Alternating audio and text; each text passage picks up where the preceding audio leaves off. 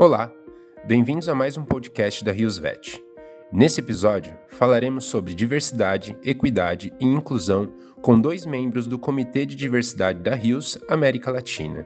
São elas, Amanda Sokabe, Executiva de Desenvolvimento no Estado do Paraná da Rios Brasil, e a Regiane Taici, Business Partner de RH do time Rios Brasil. Confira a opinião delas sobre o assunto. Fala pessoal, espero que todos estejam bem e com muita saúde. Estamos começando mais um episódio do E Agora Rios, a websérie mais incrível da medicina veterinária que te ensina tudo a saber sobre um profissional completo e que ninguém mais vai falar para você. Meu nome é Henrique Tobar Macedo, sou consultor de assuntos veterinários aqui na Rios e nosso tema da websérie de hoje é extremamente importante. E aí, nós vamos conversar um pouquinho mais sobre diversidade, equidade e inclusão com duas pessoas incríveis. A primeira delas é com a Regiane Taici, ela que é profissional de RH na Colgate Palmolive e também é a nossa parceira da Rios Brasil. A Regiane tem mais de 10 anos de experiência com RH e atualmente faz parte do Comitê de Diversidade, Equidade e Inclusão na Rios. Regi, muito obrigado por ter aceitado esse nosso convite. Obrigada, Henrique. É um prazer estar aqui hoje. Muito bem, Regi. É muito legal a gente conversar sobre esse tema e acho que nada mais interessante do que a gente entender um pouquinho do que são esses conceitos. Então, a primeira pergunta seria: o que é diversidade, o que é equidade e o que é a inclusão? Bom, vamos lá. É uma ótima pergunta para a gente falar desse tema, um tema muito importante. Então, a gente fala diversidade, equidade e inclusão, geralmente a gente usa a sigla IENAI, que é um termo usado para a gente descrever políticas e programas que promovem essa representação e participação de diferentes grupos nas empresas, nas escolas, na faculdade, enfim, em diversos lugares. Começando com a diversidade, é a pluralidade de culturas, e não só culturas, de identidades, de forma de pensar, de experiências e trajetórias que podem ser encontradas em um grupo de pessoas. Já a inclusão, ela envolve um conjunto de ações que proporcionam acesso, direitos e oportunidades iguais a todos.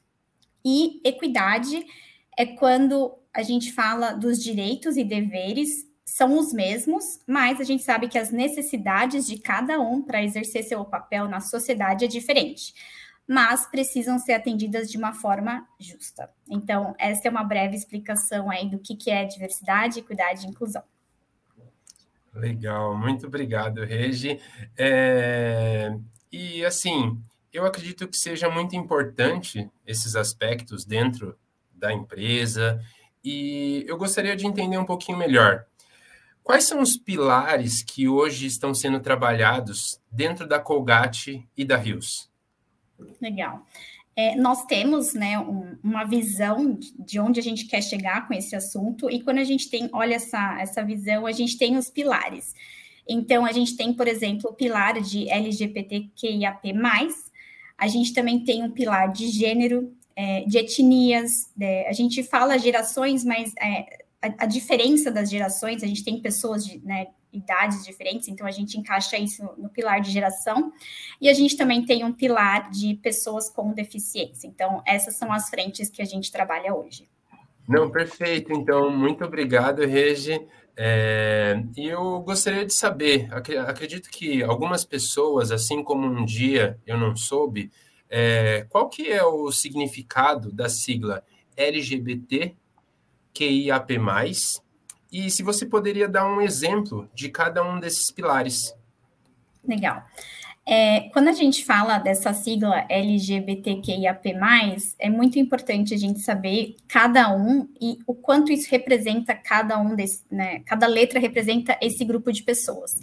Então, o L seria lésbica, o G de gay, o B de bissexual, o T de transgênero, travesti ou transexual, o Q de queer, o I de intersexual, o A é de assexual, o P de pansexual, e aí a gente finaliza com mais, que ele é para indicar que a comunidade inclui mais expressões de gênero e de sexualidade.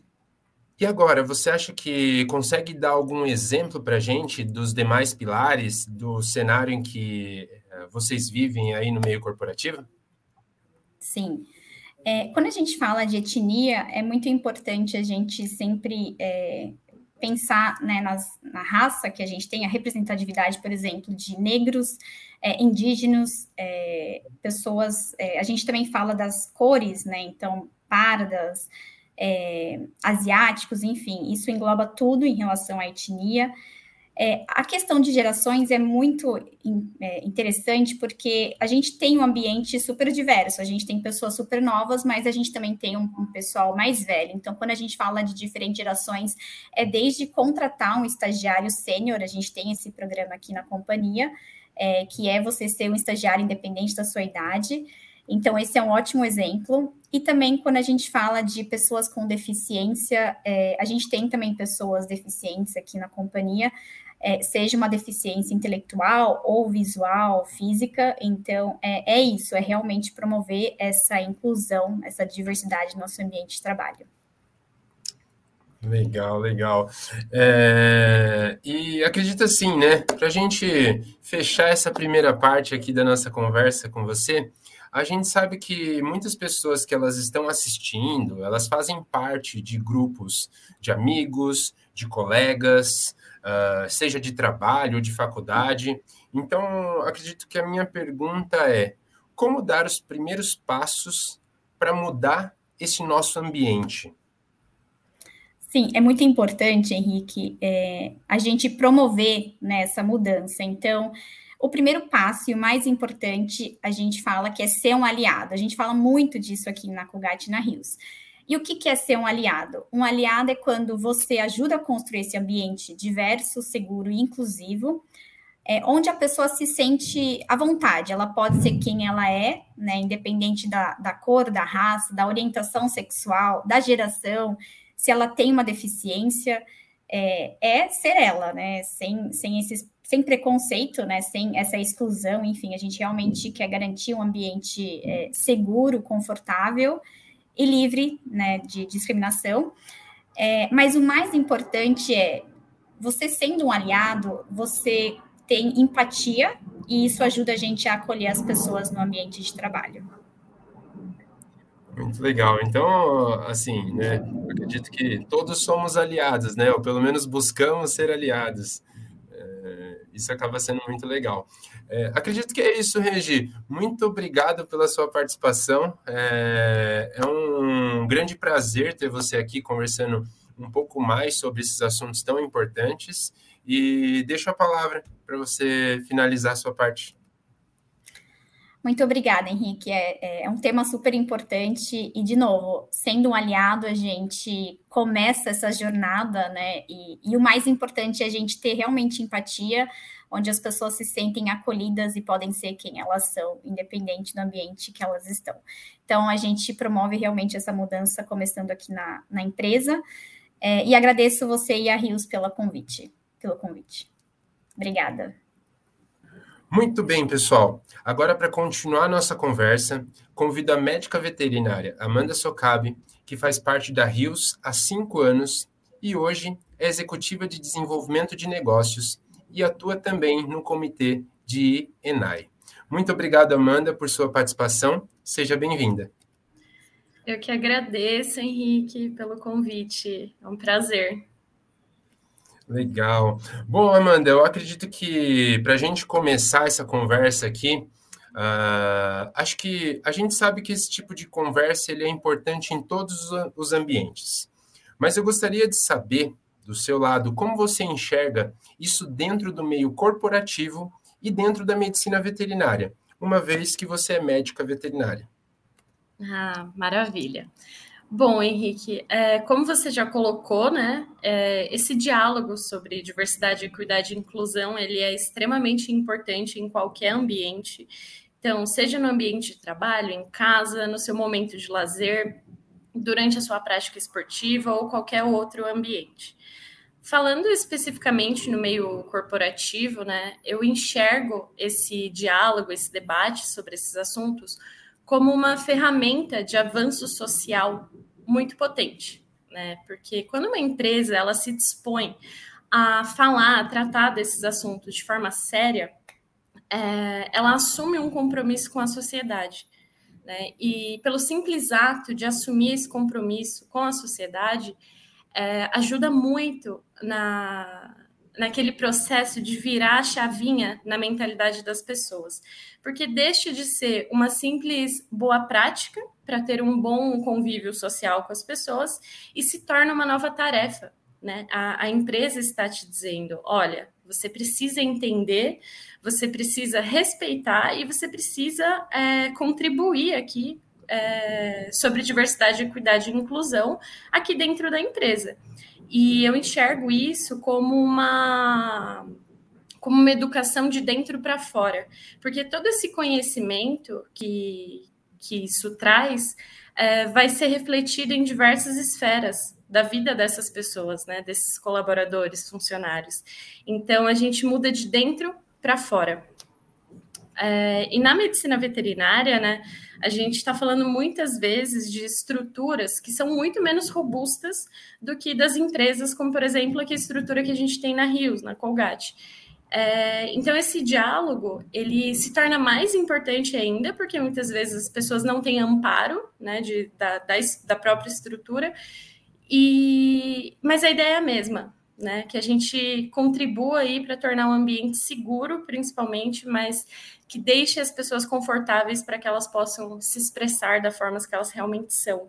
E dessa forma, não só executar um trabalho melhor, mas poder ser feliz, né, gente? Acho que no final do dia, diversidade, equidade e inclusão é sobre felicidade, é sobre a nossa própria vida. Legal, assim, né, muito legal em entender a forma como você enxerga, né, todo esse cenário, como que tem que ser abordado esses temas. E aí eu gostaria de trazer um pouco mais, né, da importância de trabalhar esses pontos que a gente vem conversando aí desde o início, dentro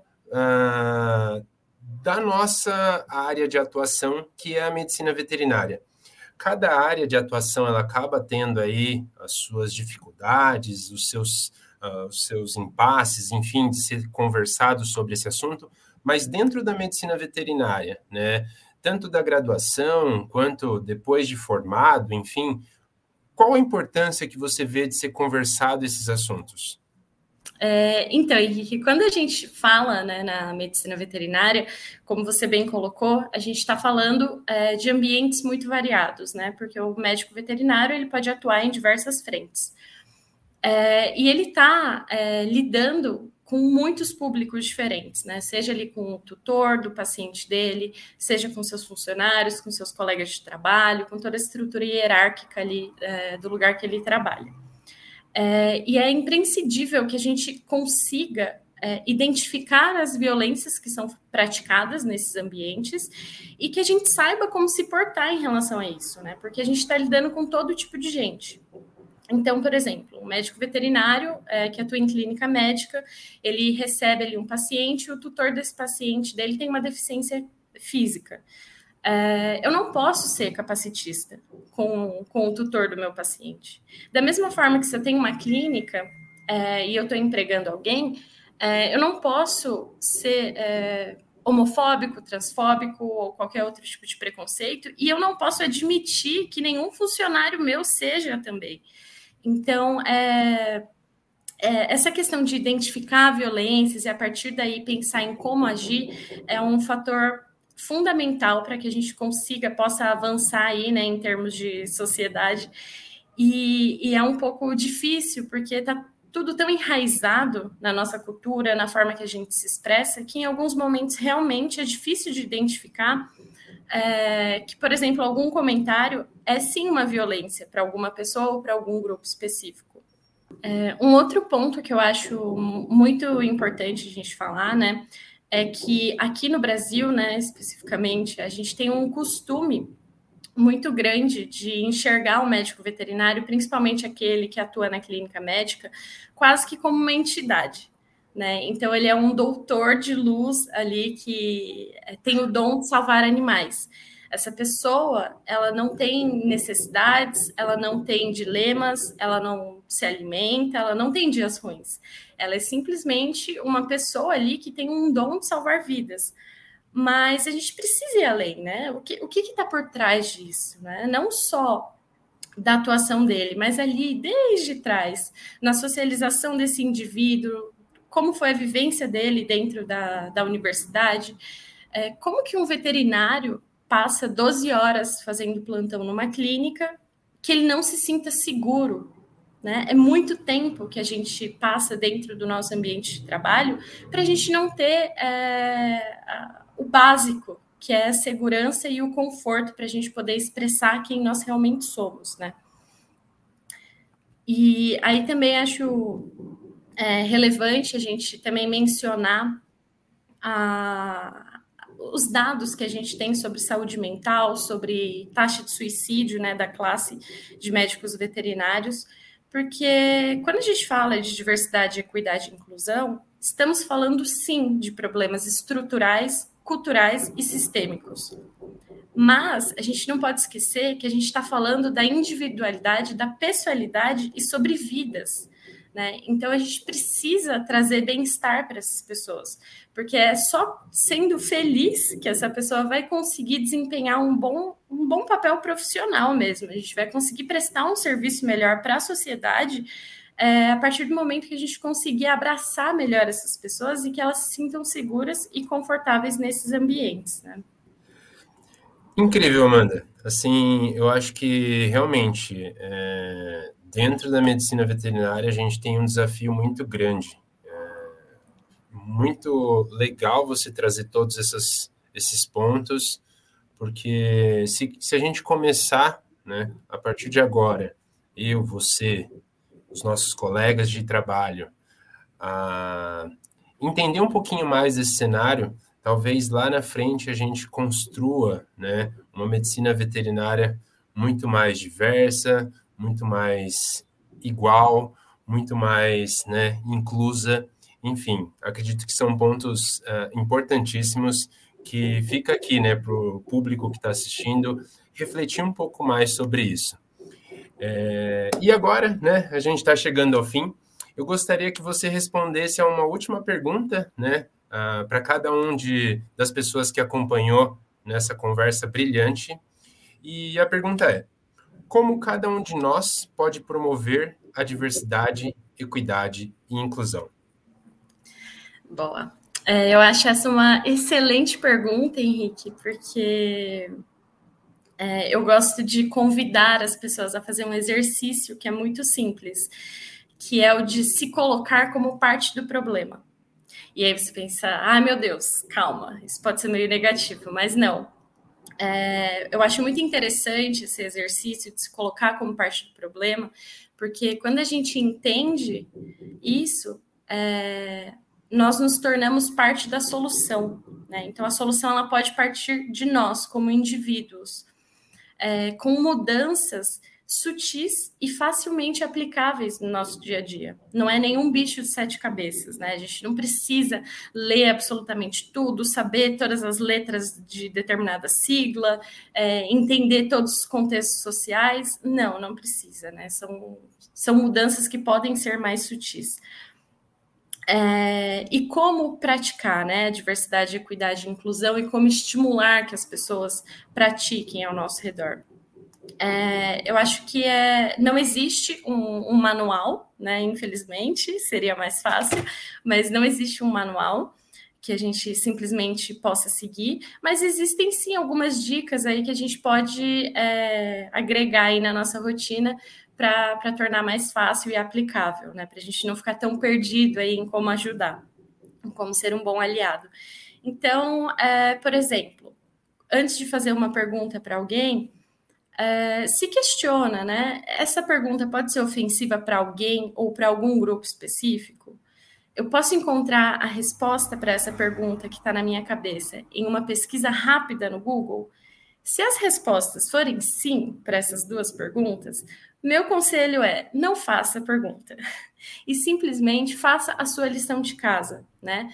Vai atrás, pesquisa, tenta entender, converse com pessoas que você acredite que tenha mais conhecimento no assunto, busque ser uma pessoa mais empática mesmo, né?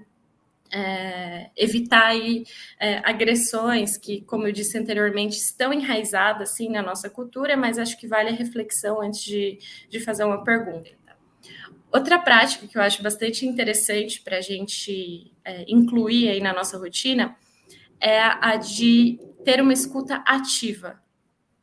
O que isso quer dizer, né? Eu acho que numa conversa existem pessoas que escutam o que o outro está dizendo e pessoas que esperam a vez de falar. Seja a pessoa que escuta, escute com atenção, com empatia. Se você tem alguma dúvida, pesquisa depois, ou então, se essa pessoa te der essa abertura, pergunta para ela ou pergunte para outras pessoas, mas também não espere que o conhecimento caia na nossa cabeça, né? Seja um agente ativo de mudança, né?